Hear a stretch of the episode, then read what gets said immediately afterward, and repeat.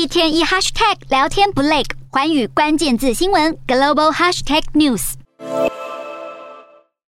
根据中国媒体报道，中国网络巨头腾讯下半年裁员规模将会扩大。腾讯今年三月已经裁掉影音串流和搜寻业务的部门约百分之十到百分之十五的员工，五月再裁员多个部门约一成的员工。没想到才过了一个月，又传出下半年将会继续裁员。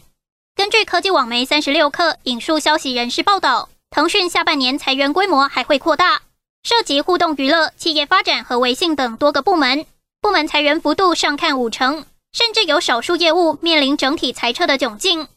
腾讯正处于业绩低谷，根据二零二二年第一季财报，经调整净利润年减百分之二十三，连续三季下滑。经过上半年裁员后，只节省了约百分之三左右的成本，高层并不满意。认为并没有实现预期的优化目标，因此腾讯下半年裁员将着重从管理层往下裁。不止腾讯，串流影音平台 Netflix 也传出裁员风暴，宣布再裁三百人。Netflix 的裁员行动不是这个月才开始，早在四月和五月就已经经历两波，这次再砍三百人，也就是连续三个月裁员。而 Netflix 的官方声明中提到，感谢离职员工为公司的付出，同时会协助员工度过被裁员后的难关。CEO Reed Hastings has long dismissed the idea of offering an ad supported service option at a lower price point.